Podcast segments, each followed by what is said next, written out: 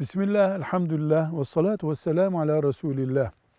Müslüman insan Allah'ın haram ettiği bir işin yapıldığını gördüğünde ona müdahale eder. Müdahalesi eliyle olur. Bunu yapamazsınız der. Eliyle beceremiyor da olabilir. Bunu yapamazsınız diye diliyle ricada bulunur. Onu da beceremediği olabilir mi müminin? Olabilir. O zaman ne yapar? İçindeki bütün nefretiyle Rabbim ben bundan razı değilim diye gözleriyle tepkisini gösterir. Peygamber Efendimiz sallallahu aleyhi ve sellem buyuruyor ki